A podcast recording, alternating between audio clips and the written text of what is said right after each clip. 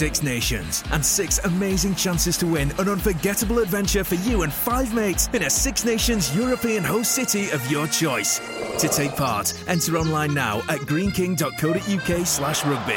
Six Nations, six mates, and six international rugby getaways worth £3,000. Scrum down and sign up to win at greeneking.co.uk slash rugby and watch all the Six Nations action live at your local Greene King pub. Terms and conditions apply 18 plus drinkaware.co.uk.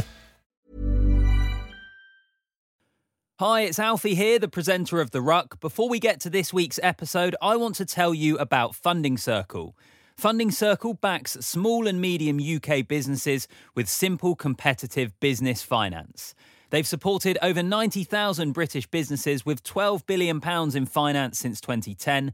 So, if you're looking to overcome challenges or push your business forward, Funding Circle provides finance that backs you and your business to succeed. And for that reason, they've teamed up with Saracens and England hooker Jamie George. Visit fundingcircle.com to find out how Jamie is growing his business backed by Funding Circle. Funding Circle, business finance that backs you.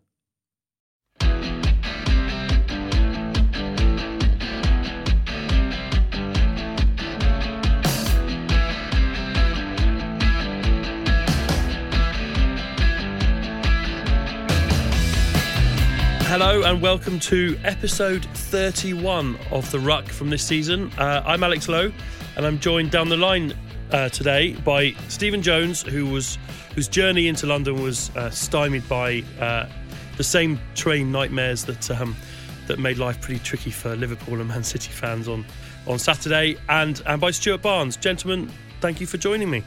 Great pleasure for you. Pleasure. Great pleasure for me indeed. Uh, how were your Easter weekends? Uh, what sporting treats and sweet delights did you did you experience?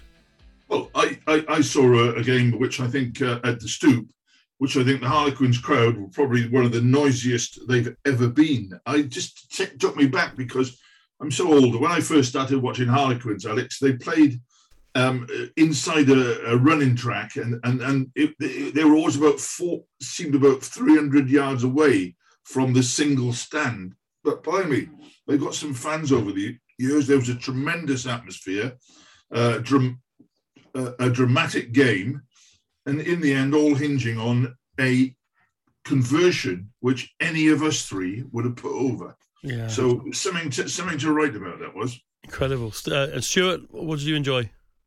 I would love to see Steve in the 875th minute, like well, any minute, lining that one up. Um, it wasn't in front of the post; it was on the 15 meters line. It's a nine out of 10 kick. Um, he should have got it, of course, he should, but uh, wasn't quite that straightforward. Um, pressure does weird things to you. As for me, I had no pressure. I had a nice, easy drive to the East Midlands. Uh, where Leicester had a nice, easy win against Clermont. Clermont didn't field their strongest team and Leicester, in true Steve Borthwick fashion, did what they had to do and not a lot more. It was impressive in a sort of third gear way, which is how I think Leicester like to play. It'll be it'll be really interesting to see when they have to go, you know, top gear all the way against Leinster what happens. But they're they're motoring along nicely at the moment. Speaking just one thing, uh, one thing about on that uh, note. When I was at Oxford Poly, I was the goal kicker and I kicked a goal from the touchline in the Oxford Bonn versus Bonn Twin Towns match at oh, the well, Stadium in Bonn to win the match. So before you uh, re- rubbish my goal kicking, I could kick the odd goal. I retract, Steve. That was okay. Well. Apology accepted. Apology accepted. so were you the what? What position did you play, Steve? Second row. Number eight. In number eight and goalkeeper. We, uh, we were we were so many points behind we then drove the ball on at the scrum. I touched down, um, uh, and then I took the conversion. So, what more could I do for the team? I then, uh, in the next play, threw a horrible pass, which was intercepted, and they scored under the post. Brilliant! Well, great times. I so talking of um, loud crowds. I was at uh, at Wembley yesterday. Took my son, who's a Crystal Palace fan, and the the noise that those Palace fans made for 90 minutes. Their team was losing. Was just was just wonderful, and it's one of those. I think yeah. it sounds like you had the same at at the Stoop when, you know, when when a, a, crowd has its passion kind of flowing down from the stands. It's just it's just it's just something rem- remarkable in sport that, that you get, and um, I had a great experience of that. And, and actually, I was at, at Bristol Friday night for a, a madcap game, and you know by the end, that that big crowd at Ashton Gate was was not dissimilar. They were they were up on their feet, roaring as as Bristol almost came back from nowhere against 14 and sometimes 13 men against against Sale, and then and then just fell short. And it, it was a it was a, a it was a, a, a great game, a great entertaining game, which which triggered a, a pretty memorable weekend um, of of European rugby in the in the Champions Cup and, and in the Challenge, all of which we'll we'll examine in detail coming up on on, on the ruck. We'll go back through all of the Champions Cup fixtures. We will reflect on um, the, the latest in the Women's Six Nations, and we will finish with our weekly God, Goddess, or Devil Award. Let's start with the Champions Cup. Um, as, as we said, we were all at, we were all at different games.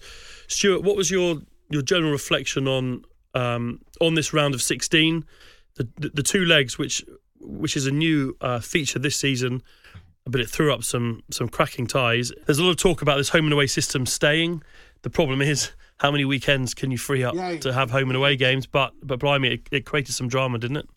Yeah, I mean, it, the home and away, it, it, was absolutely brilliant this weekend. I mean, bear in mind, it was it was a one-off. We don't know what would happen if we did it for the next ten years, but on the evidence of this, it, it was highly exciting. Um, it galvanised uh, a tournament that has been sl- slumbering, not for its own fault either, because mainly uh, COVID. But as you say, uh, we got the extra game because we were losing pool matches. Uh, when we're not losing pool matches, we can't have the extra game. God bless these players; they're playing way too much as it is. Um, I would love to see the group of 16 stay because I think it was uh, an unquestionable success. And as an experiment, it's worth uh, be, being maintained for a few years to check if it stays like that.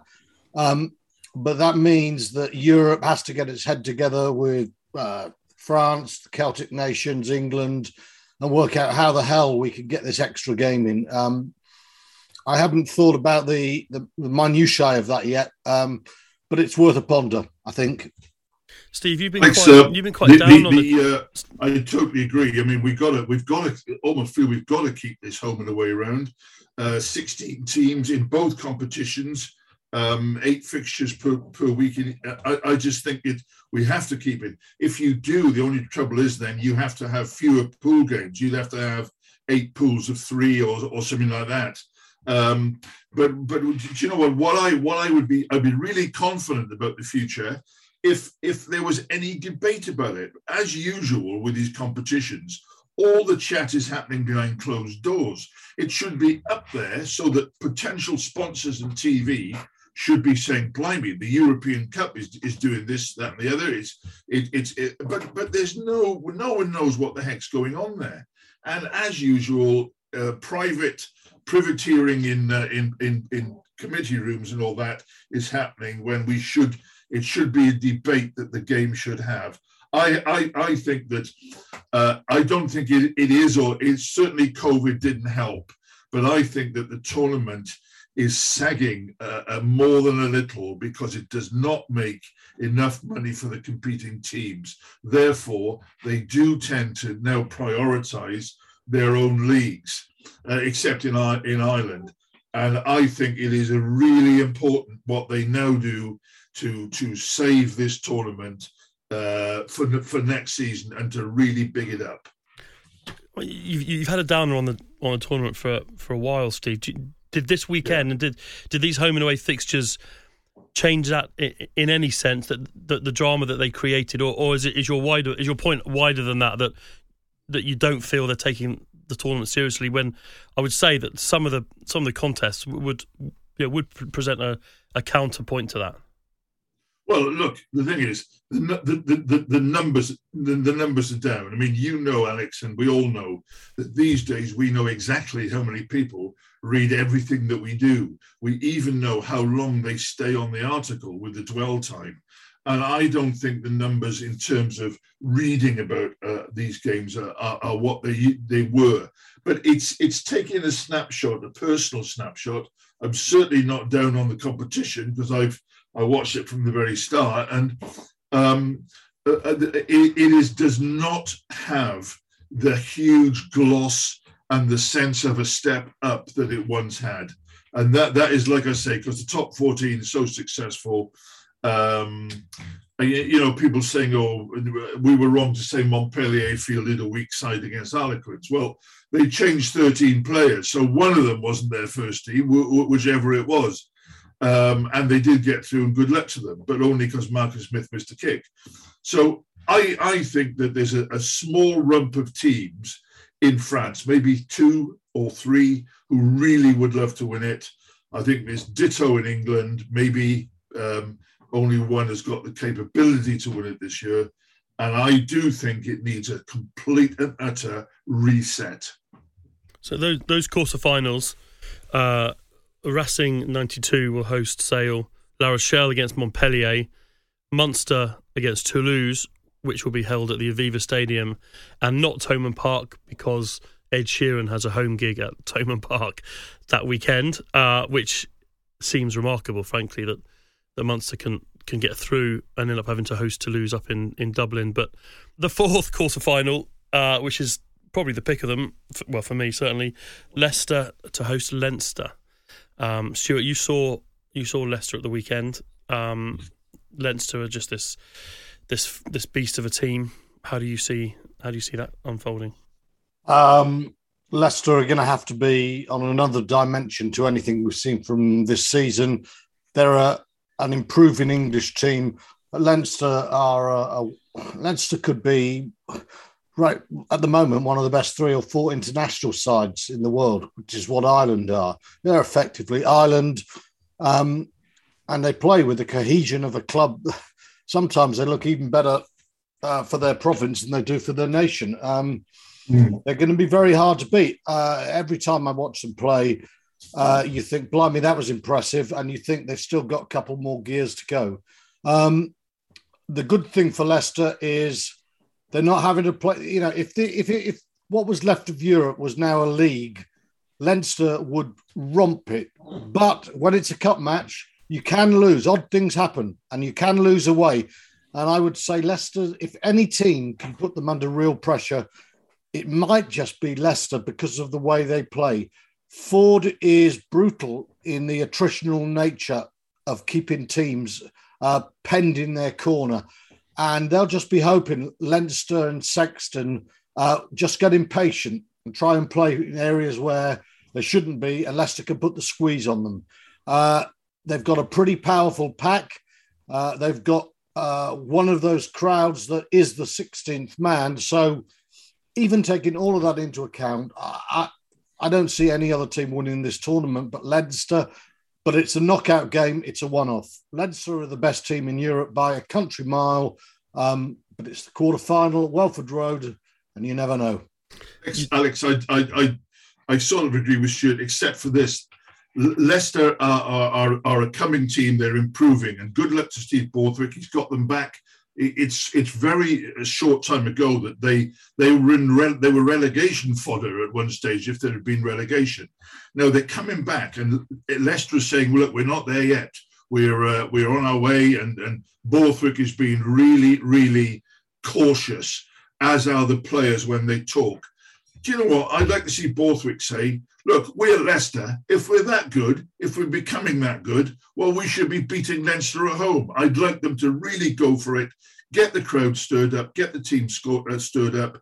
Don't concede that Leicester, Leinster are favourites and stick it to them and see what happens. There's nothing to lose. If they should win, then suddenly their revival is is up in the sky. So I really hope they they they they they talk a good game and and go in without caution and, and give it a blast. Al Alex, I, I just counter that slightly by saying I, I, I'm only just getting used to a head coach who says it as it is. It is where Leicester are. Borthwick is being honest. The players are being honest. They are.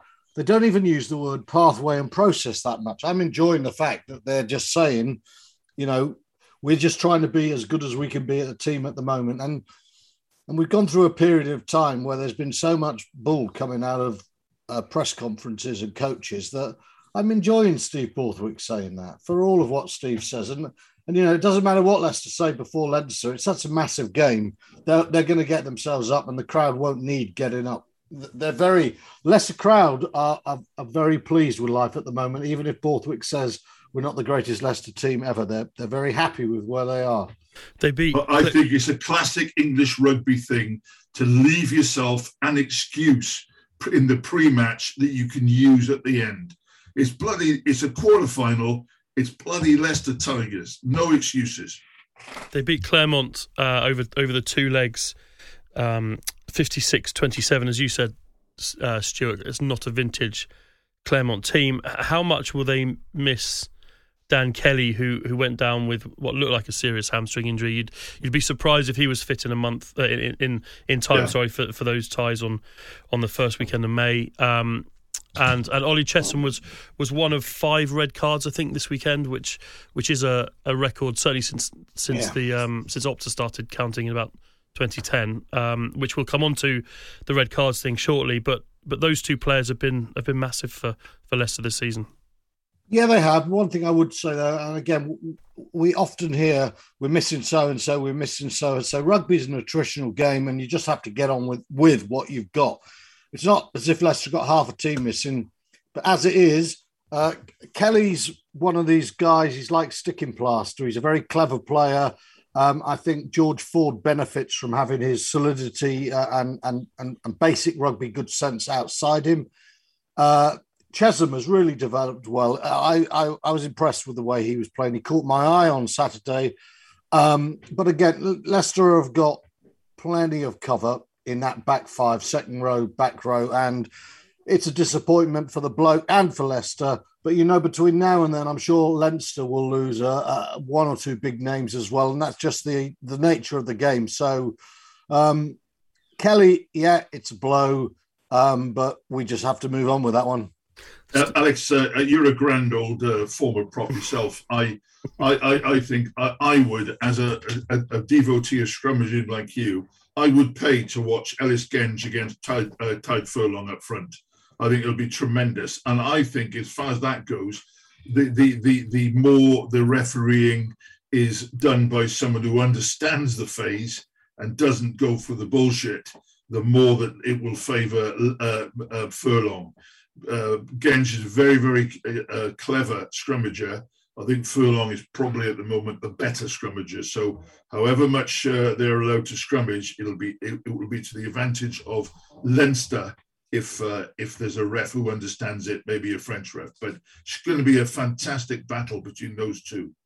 Uh, it, it definitely will. And Steve, just on that subject, actually, at, at Quins um, on Saturday, Quins had were camped on um, Montpellier's line winning penalty after penalty, resetting scrum, choosing scrum, choosing scrum. Uh, I think it was one yellow card for eight penalties, and in the end they left with with no points. What was the sense mm. inside the stadium? Because that was yes, Marcus Smith missed missed a kick, but twelve minutes were taken up there on the line. Um, penalty after penalty. There was a sense from watching on television for me that that the warning uh, from Mike Adamson didn't come early enough. The yellow card then did eventually come, but then further penalties came afterwards with no no other sanction. What was it like inside the stoop? I can imagine that the place was jumping and and and, and expecting points, but also perhaps a bit of amusement about the way that that was managed by Mike Adamson.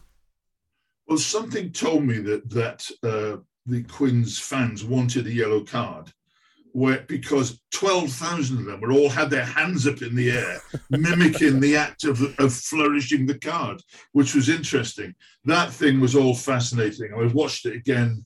Uh, well, I actually watched it again when I came back, Alex, because in, in, my view, let, us leave aside uh, Mike Adamson, who I think is really, really struggling.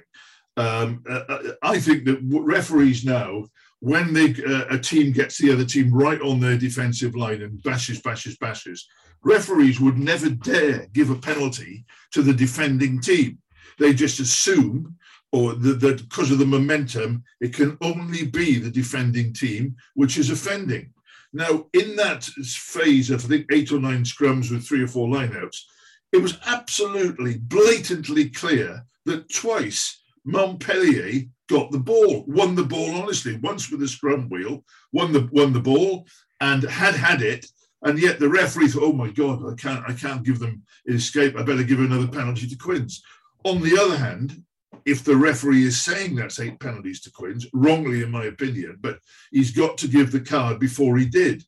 Uh, but then when the card was given, still Quins didn't quite get the idea that they may not score there. Mm-hmm. Uh, as soon as they go wide, Marcus Smith goes over, was called back by a crossing. So I don't think it, it, it certainly was a magnificent um, part part of the game, a great sequence, uh, thrilling. Uh, definitely yellow cards possibly should have been shown earlier. On the other hand, I don't think it showed either team in a great light because Quins seemed to be totally obsessed with the fever. I mean, there was a time when Danny Care got the ball and was turned over just because he dived at a huge gang of people to try to score. So I think there was a panic element of that at, at, with Quins, which married to the poor refereeing allowed Montpellier to escape. Alex, I watched that game closely and I'd sort of narrow it down to two things. Steve makes a very pertinent point about teams in attack, and especially if it's near the end of the game, then then they never get penalised. And and you see teams, they the support man flies off his feet, and you know if a defender did that, it would be unless it was Mike Adamson, a yellow card immediately. Attack, you do that, and it's absolutely nothing. So I think Steve A makes a very good point about that, but B. If Adamson did think that Montpellier was so persistent, then it was a, an awful bit of refereeing. And, and I, I'd take you back to yellow cards. Yellow cards were brought in um, not as a not as a, a lesser piece of, of, foul play, but to cut cynicism out. And in its early days, referees were ordered. We're talking a long time ago here. Ordered that if you get first minute of the match a penalty for offside five meters from the try line, the bloke goes straight away. And over the course of the decades, yellow cards have become slightly different. They become lesser foul play or something when the ref finally snaps in the end. They are not being used for their original purpose. And it, it leads to the two points Steve has made attacks getting away with stuff and defenders. You know, when there's five, four or five penalties and the ref says final warning, you know, I want to put my arm around the ref and say, "Don't you understand? It, it's no final warning. They've beaten yeah. you. They've beaten you." And it's as simple as that. The the the, the blacks, who Steve knows I have unbridled love for their attacking play, in Richie McCaw and Conrad Smith in their prime, time and again they would get away with it, and the ref would say, "Come on now, lads, not another one." And that's what happened Saturday, and it was wrong, and it was weak refereeing. Alex, a final point on that. Um, which I which which drives, which drives me mad. When the team has been putting the pressure on, and the referee wants to speak to the defensive team, the defensive captain says, "Right, ref, is it okay if I tell my players?" The ref says, "Yeah, go on." He turns his back, goes away. He says, "Right, boys, let's, let's some air in here." I bet you he never mentions the referee, and that is you know, an attacking team, they've got them under pressure, they're hammering away on the line. It is a disgrace that referees ever give the defensive team a chance at a breather, because that is all it is. You should play on. You knew the laws before you came out. Why should the ref be explaining them to you in the middle of the game? Part of that, Steve, that is linked to the ridiculous um, palliness that so many referees want oh, to have yeah, players. Yeah. They are not their friends. The players, I can tell you firsthand, will smile and they'll be nice. And then behind the ref's back, they'll laugh and say, We pulled one over him that time. Players are trying to get it over the referee. The referee should just call the game. But because he thinks they're all best mates, then yeah. everyone could go away, have a cup of tea, a chin bag, and a you know a hot cross bun as it's Easter, and and all's well in the world. It, yeah. Referees have got to stop Agreed. thinking that players are their mates. Cut out first names and just get on with it fast. Absolutely. Just say number six or number eight. Yeah. From yellow cards to, to red cards, as you mentioned, that there were five. That there was Aaron Reed was sent off at, at in, for sale against Bristol on Friday. I was there. Very similar. He's very different in stature to Ollie Chessum in your game, uh, Stuart, but it was exactly the same. It was a shoulder to the head. Now there is an argument that Chessum's the first contact was shoulder to shoulder, but really, I, I think that's beside the point. He he was sent off because he shouldn't have been in the position that he was in. It's it's led to, as I said, five this weekend, um, which has made it such a talking point. And anyone who read the Times and the, and the Sunday Times over the last couple of days with with extracts uh, uh, from Steve Thompson's book and, and an interview he gave to the Times magazine on Saturday will will, will surely look at those red cards and think they're an absolute necessity if we're going to try and protect the, the brains of, of current players from incidents which, you know, I, I have no doubt, just like Charlie Ewels when he was sent off for England, he had no intention of of executing a, a challenge that would knock out a player, but he was in the wrong position. He was in a position that made that possible or or even likely, and he he accepts that he he, needed to get lower and and that's the message that, that these red cards are, are trying to enforce on the game. But it is changing games, um, and it has led to a lot of them.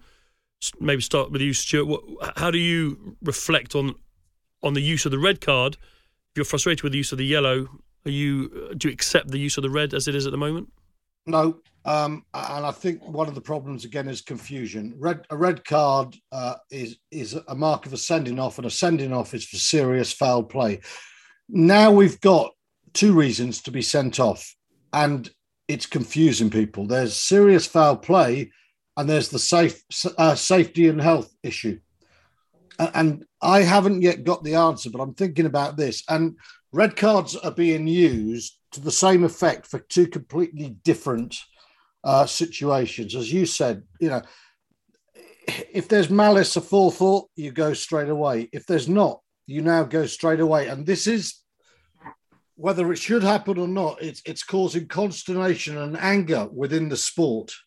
Um, that's one point, and I think we've got to address that. The second, I think, is we can't have this conversation without bringing professional coaching into it. Charlie Ewels uh, and and all the guys who say yes, we were just too high. They were too high because they're coached to be high. Mm-hmm. You know, you are not coached to tackle around the waist You're coached to go. So often the two man in. I, I saw a double. Not, i think it was the Racing game yesterday afternoon. There was quite clearly a, a double sending off, but the referee chickened out doing it because one guy pinballed off the one shoulder onto the other. It's all shoulders. It's there to jolt them. It's to stop them being able to get the ball away, and it is coached. And we have to understand now um, that if we're going to get to it, it's not it's not just change it's not changing habits on the pitch, it's changing habits on the training ground, and that's where right now it's not happening. On your point there, Stuart, about red cards for, for two different things. Um, last week we had uh, the Brive fullback Axel Axel Muller being sent off for um, a, an horrific assault, um, late, high, dangerous. We also had Guy Porter sent off for um, for, for, for, nothing yeah. really. A, a, a, collision off the ball in which neither player was looking, um, and yet the on-field sanction was the same.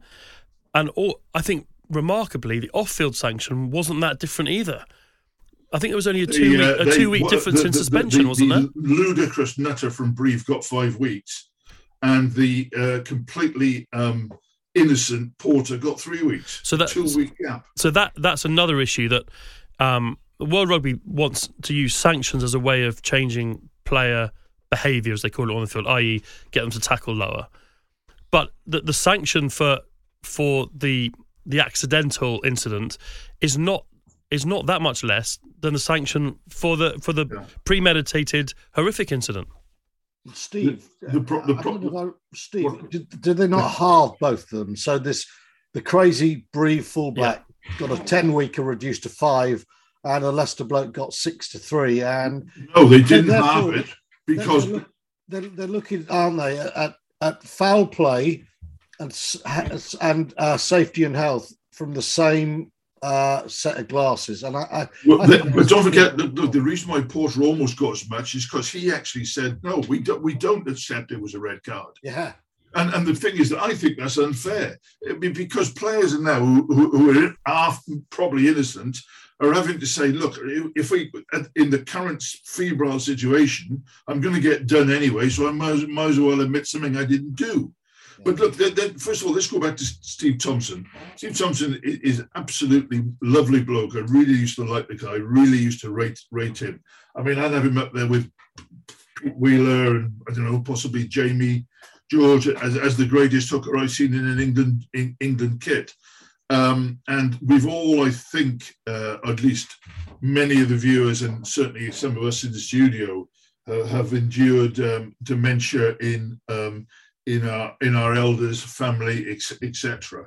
And to have that um, early in your life, and also, Mike, Michael Lipman, Alix Popham, all the afflicted is just um, deplorable. I, am not saying that I think the outpourings of this this of their um, lawyer are, are helping at all, but I think one of the things in rugby is we're going to have to put up and grit our teeth with Porter um, uh, incidents.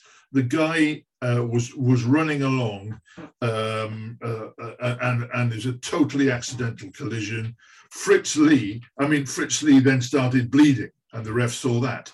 I think that if if if if it had been uh, Porter who started bleeding, Fritz Lee would have been sent off. It was a complete nothing.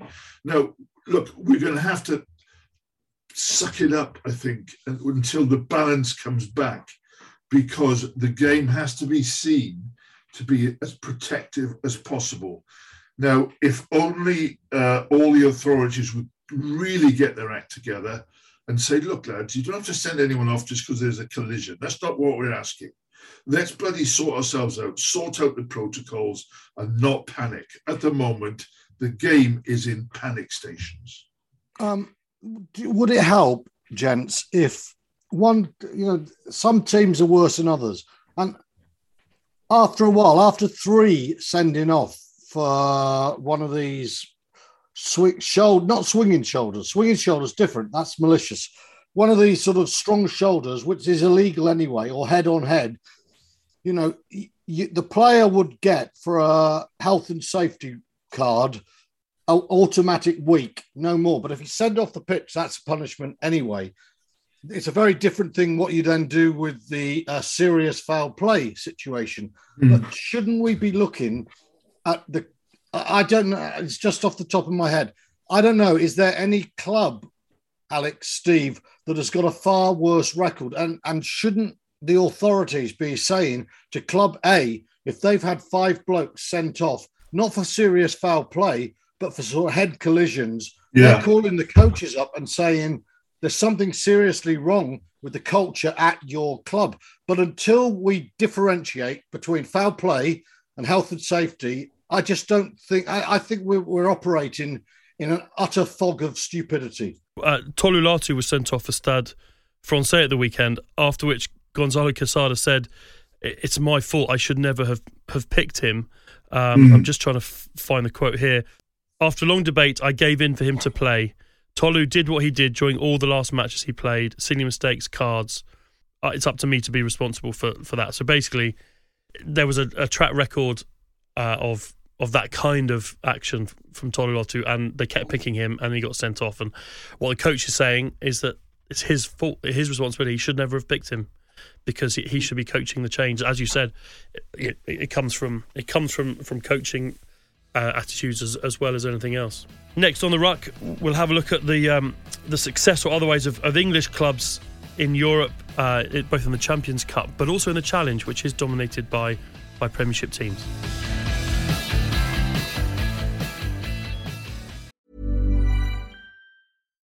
Six nations and six amazing chances to win an unforgettable adventure for you and five mates in a Six Nations European host city of your choice. To take part, enter online now at greeneking.co.uk slash rugby. Six nations, six mates, and six international rugby getaways worth £3,000. Scrum down and sign up to win at greeneking.co.uk slash rugby and watch all the Six Nations action live at your local Greene King pub. Terms and conditions apply 18 plus drinkaware.co.uk.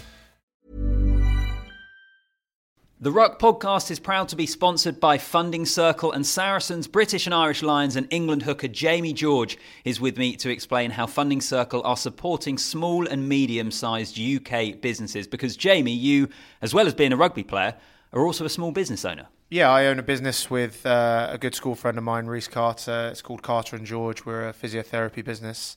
Uh, we've been up and running for about six years now and sort of our strap line is delivering the same level of care I get as a professional sportsmen to the general public. If you're looking to improve different parts of your business or hire talent with extra know how, Funding Circle provides finance that backs you and your business to succeed. Jamie, you want to do the sign off for us? Absolutely. Funding Circle, business finance that backs you. Visit fundingcircle.com to find out how I'm growing my business backed by Funding Circle.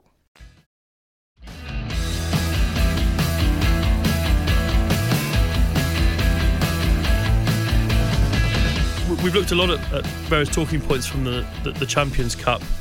Um, one of Sale or Bristol had to go through it. It was Sale. They're now travelling to Paris to face Racing. Um, and we, we've spoken about Leicester hosting Leinster. That's two two English teams in in the quarterfinals of of the top competition. In the Challenge Cup, uh, the Premiership is, is better represented with London Irish travelling to Toulon, um, Wasps travelling to Edinburgh, and the Gloucester playing Saracens with with Lyon against Glasgow as as the fourth quarter final. Um, what does that say about the Premiership? And we have this conversation uh, annually, but are two English clubs in the in the in the quarterfinals of the Champions Cup? Is that about representative of of the league and, and the, the the salary cap and, and the recruitment and the standard of of teams? Um, and, and what does it say about the Challenge Cup that that actually is quite a strong representation? Well, that, that, it, that is indicative of the current situation, Alex. Um, just to have two two teams in it, um, and don't forget that um, in the years when Saracens were were in it and dominating it, uh, we all used to say, "Well, blame me, take away Saracens, or what have they, what have they got there?" Um, I, I, I, so I think it is representative, uh, and I think English clubs should aim to have more. It, it is not a vintage. There's some great games in the in the in the in the in the tournament in the uh, in the Premiership, but not possibly of the highest class. Uh, and now it's up to Leinster and Sale. I, I, I, just got this sneaky feeling that the Racing Sale game is not remotely as as a, as assured a result as people think. I think Sale have got a fighting chance there, but uh, I just think that I can't see anyone else really uh, in the division who could exist in the quarterfinals or after mm. Stuart uh, in, in, the semi-finals. No, just can't. I think um, French have got two in the lesser tournament and four in the big one. We've got four in the lesser and two in the big one, and that, as Steve says, is absolutely uh, indicative of where this is right now. and it's it, and it's not just. Um, it's very easy to say, oh yeah, it's the wage cap, but Jonesy makes a point well there about Sale and for one year Exeter. Outside of them, you know, England was doing nothing. We were getting thumped. Um, frankly, to have two in the quarterfinal is is not that different to how we English clubs have been for quite some time. Um, uh, the French have been dominant, I think, at the moment. Um, the the quality of Premiership rugby isn't as good as the excitement but the excitement levels are rising. The attempt to play the game at pace is quickening. Mm. And I think you have to go through a, a change uh, in the game in the way that the Premiership is to come out the other side. And, and sometimes you have to be patient. And as long as the European Champions Cup is still there in two or three years, I think we might have a very different scenario despite the, the money factor. I think young English players come through can change the culture. It can make teams tighter, and I think the way we play will make a difference. But for them, for the moment, France have the players. They have the squad. I mean, we saw that. If Montpellier told us one thing, uh, it's about squad. Harlequins couldn't have won by 14 points at home and then gone there with 12 changes to their team and had a hope. No, true. Montpellier didn't, and, and that's a big thing.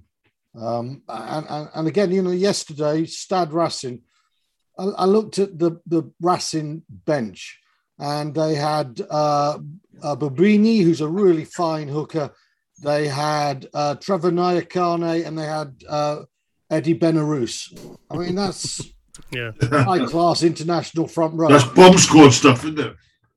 A- a- absolutely, and that's different level. That's a different level, and that is where the uh, the finances do come into play because of the not not the best fifteen or so, but the, just the sheer depth of the squad. Steve, Saracens haven't uh, have been quite open in in in the fact that the Challenge Cup has not been a priority for them this season. That they're in it because they're they're back in the in the top flight this season. Um, Yet they they've made the quarters uh, going away to Gloucester. Do you, do you think it's their tournament to go and win? I, I do. Um, they, they're still not flat out. They still haven't fielded their full side. I think they're shuffling the. I think they. I think they. What they've been doing, Alex, is they've been trying to work out who is going to go into the spaces that they have in the team, i.e., number nine. Uh, uh, the you know the um, the, the let's say the, the the new skeleton, the new Wigglesworth at scrum half. I think that's what they're sorting. Uh, yesterday, I was really struck by it. Um, there was a very poor crowd at Saracens. I think that they, they said that was because the match was arranged so late. But I, I thought I thought Cardiff put up a good show. I thought it was a good game. Uh, what, what struck me was that they got some players. They got some young forwards who were really, really coming through. I think Dom Morris is uh, is also accelerating in his career. Um, Max Malins was just blissful to watch. And also, I don't want to start an old debate here with uh, my colleague, uh, the fly half, but uh, Owen Farrell uh, just brings something to a team, a level of organisation and steel, and he he he the way he operated with quick ball to keep the moves going and to vary them until Sarri scored just reminds you that he is by no means a negligible player in in attack. So uh, look, the other the other thing is Gloucester. I mean, what a popular trophy winner they would be if they managed to win the win the uh, the Challenge Cup. So that's a great tie. That's a great tie. I, I but I do fancy Sarries. Steve, I got to play devil's advocate here. In the last few years of playing for England, how often have you written about the level of organisation and skill that Owen Farrell has brought to Eddie Jones's England team? I don't remember once. I remember us saying it's not happening there. We got a fly half who's following the instructions of his coach and, and is inflexible. I don't recall skill or organisation. Well, that's because international the whole of the rest of it wasn't happening. I mean, you can't you can't go through the at- atomic the attacking options when you haven't got any. Um, elsewhere, oh, uh, just a word on London Irish. They're heading to, to Toulon, who are not the, the force they were, whereas Irish are not dissimilar in, in to Saracens uh, that, that you just described, Steve, in, in the sense of they've got a, a crop of young players who are who are really starting to flourish. Um, some of whom have trained with England, uh, and Ollie Hassell-Collins, and Tom Parton. They've got um, Pa- Paddy Jackson, who hasn't missed a Premiership game in in two years, um, who can run the show at 10. Um, th- they're an exciting young team, really starting to, to, to sort of bubble over, aren't they?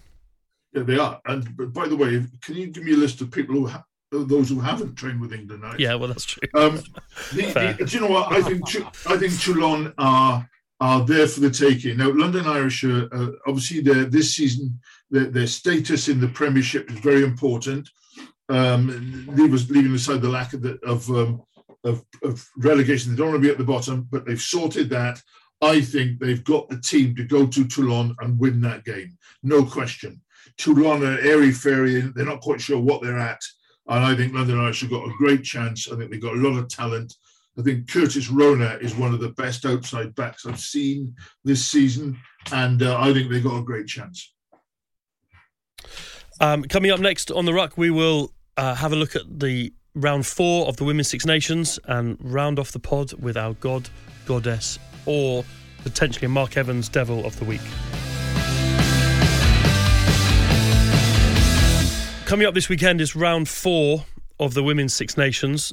Wales host France on Friday night, Italy play Scotland on Saturday, and England play Ireland at midday on, on Sunday. England and France are currently top of the table with three wins from from three. Um, Steve, you have not only followed it closely, but you're you're very heavily involved in in the women's game. You you've set up the Iron Maidens at, at Maidenhead this season, and um, and, and, wrote a lovely piece about it uh, in the in the Sunday Times, and just just talk to us about about that process, but also about the girls that that you're coaching there, and, and how they sort of see themselves in in this England women's team, and, and the the bond that exists between the two. There is a bond. The girls are very young; they only go up to fifteen. But um, uh, Maud Muir, the England the England uh, uh, front rower, is only 20, came to be our coach this year and has been absolutely wonderful. And she's got this magical Pied Piper thing about her. So the girls have been going to, to games with their parents or in groups and all that sort of stuff. And, you know, poor old Maud, she's got to do about 50 selfies after every game. But it, it is definitely inspiring them. And they're watching the games on TV, which they didn't used to. Uh, uh and um, so Six Nations is, is very big down their way. And, um, it's it's a very big match this weekend. I think there's three games: Wales, France, Italy, Scotland, England, Ireland. The big game in the context of making this tournament competitive is Wales and France. Wales are um, are, are improving. They're becoming tenacious. Nothing great yet, but uh, and France probably not at their best now. We can't have too many 50 nil, 60 nils, Alex.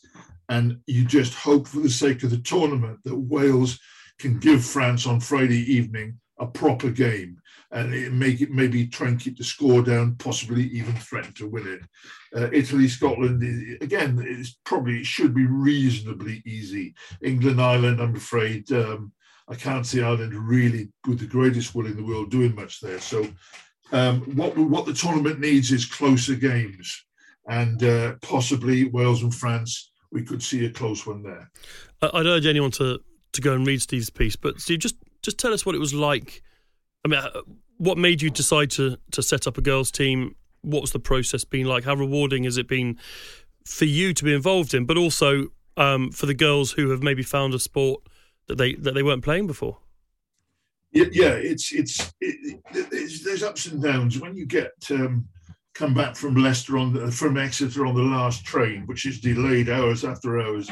You get in at three o'clock, and you've got to get up in four hours' time to take the uh, take the session. That's not so good. But I've always thought, uh, like you know, Alex, your your lads play football, and uh, um, my mine have always played rugby, and I, I always thought that all all the kids um, you know, deserve a chance to have what we have and some something with team spirit and uh, and, and, sport.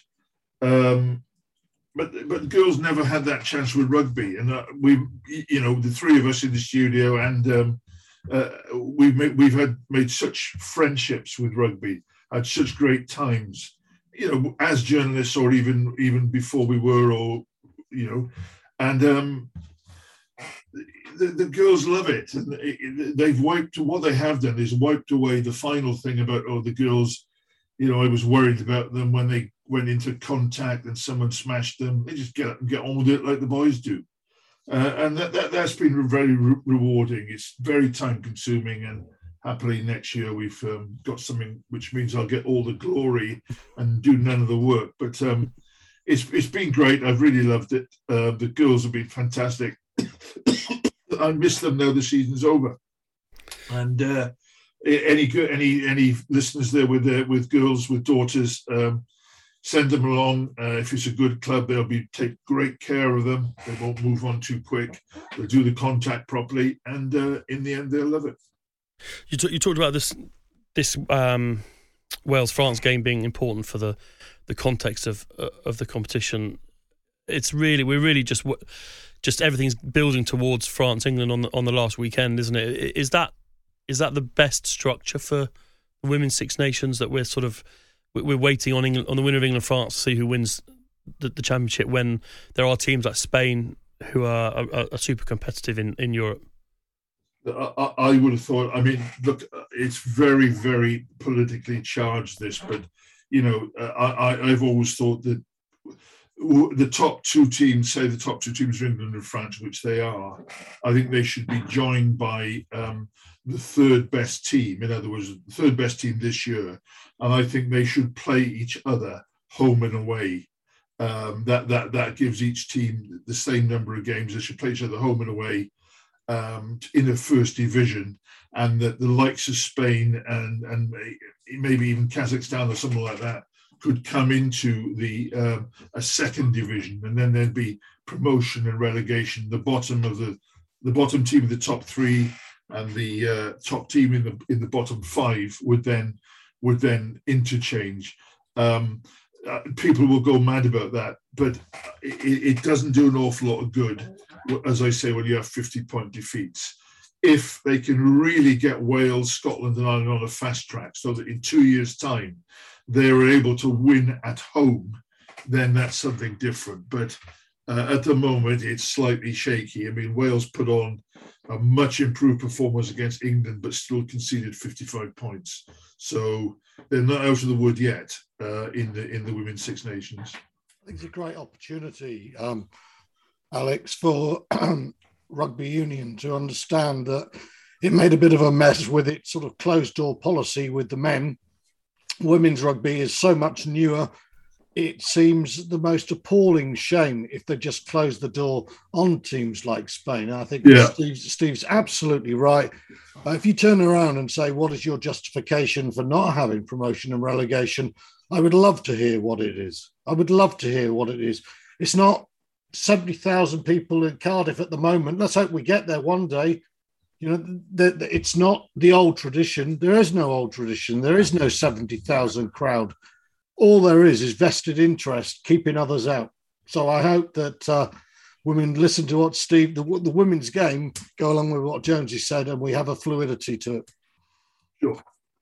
Right, gents, we need to wrap up this episode, episode 31 of the season, remarkably, uh, with our god or goddess of the week. Um, who'd like to go first? I can't see any hands. Go Steve? On, Stuart. Oh, yeah, I got one. Stuart, you go first. I cannot believe we've gone through an entire episode of The Ruck without mentioning Ulster versus Toulouse. I got home from Leicester, had a sandwich and a glass of milk, and settled down to watch this game. and what a cracking match it was. Uh, Ulster are a fine team. I feel for them being knocked out. But my God of the week was a Toulouse player who, by his standards, was terrible. Antoine Dupont um, in the Six Nations, if he doesn't have a wonder game, people say he's off form. He really was off form for Toulouse. He was throwing some scatty old passes. He was getting caught in possession. He was second judgment on things. And, and in the end, they brought on another scrum half. He shifted to fly half. Ntamack moved to centre. So they had the two of them just one out. This bloke who's done absolutely nothing except play 70% below his standard, standing at fly half, gets the ball, sprints straight through what had looked like an Ulster brick wall to turn the game and win it for Toulouse. That's what great players can do. They can play like drains and then just with a flick of the switch win you the game. It was an amazing for the stone the stone faced man. Brilliant. That's a good one. Um, Alex, I, I considered a, a devil uh, which case it would be Olivier Azam. I uh, savaged uh, Montpellier for their selection policy, and I've got an evil, semi-threatening let, uh, tweet from the great Ollie Azam. So much so that I'm thinking of moving house and changing my phone number. Uh, but I'm not going to go for Ollie because I think deep down we always got on. Uh, at least I hope we still do. My God of the week is Zach Mercer uh, a man who in, eventually had the guts to say, look, this Eddie idiot is never going to pick me. Um, I'll go away and improve my career while uh, he's there. He came up against um, Alex Dombrandt on Saturday, and what a great confrontation that that was between the two. Mercer only came on uh, in the second half, but you saw the cr- incredible um, contrast between the two number eights. Alex is a, a, very, very powerful, by no means slow, very clever um, uh, player. Mercer has got another, uh, it's got the edge in terms of pace, running elusiveness, and footballing ability. And it was a great contrast. But I thought Zach Mercer looked an international number eight in the key stages of that game. And I think, as the Times said this morning, there'll be a massive um, uh, load knocking on his door when he comes to the end in Montpellier. and comes back to the English game. I think those are two outstanding nominations. I, I had Dupont um, noted down as uh, as someone I, I would have nominated. So I'm I'm pleased that we, we got to to Toulouse Ulster and that uh, and he got a nomination. Zach Mercer certainly um, from what I saw uh, when he came on and, and in the first the first leg of that tie is has taken his game to another another level as Alex Lozowski did when he went over there last year. Um, Yeah. really benefited from that experience. Um, I sp- spent a lot of time watching that Harlequins game, thinking I, I have to give it to to Marcus Smith for the try that he uh, that, that Harlequins scored to kind of launch this this wonderful comeback, only for him to scuff it scuff it at the end. But I. I, I still think I'd like to nominate that moment if that's even possible. The way that they that they pieced that that score together, from Danny Care's um, athletic uh, agility to keep the ball in to to that, that moment of magic from from Marcus. So although he he blotted his copybook at the end, maybe I need to shift it to Danny Care for for making it all possible at the start. But as as moments go uh, of of high class rugby, that was right up there. And as Alan Dymock pointed out to me on, on text over the weekend, it was on Channel Four. You know, it was available to to more eyeballs, more rugby fans than than would other, otherwise have been the case. And and if we can if we can keep delivering games and moments like that on on free to air and and attracting more people, then then uh, it can only be a good thing for for the game. I'd say. Yeah, yeah, yeah. I tell you what, we could you could have based the whole of the ruck on that one uh, that one glorious try. It really was glorious. And Yeah. Channel Four is another another good point, Alex. Um, it was a that I would have thought that was a that would be a great game to show to people who are semi committed towards rugby. I think it's. A, I think it was a, a a great god as well because you know let's if we'd have called them heroes, heroes have feet of clay, and quite literally in the 76th minute, poor old Marcus came out with a clay-footed kick. So go on, go for him. Good Brilliant. metaphors there, blimey. Gents, thank you for for, for joining me. Um, this is episode 31 signing off. Uh, we'll be back next week. Lo- lots of Premiership, Women's Six Nations. Um, uh, enjoy your enjoy your rugby week, and we'll see you on Monday. Please like and subscribe and and uh, and follow us wherever you get your pods. Thanks very much.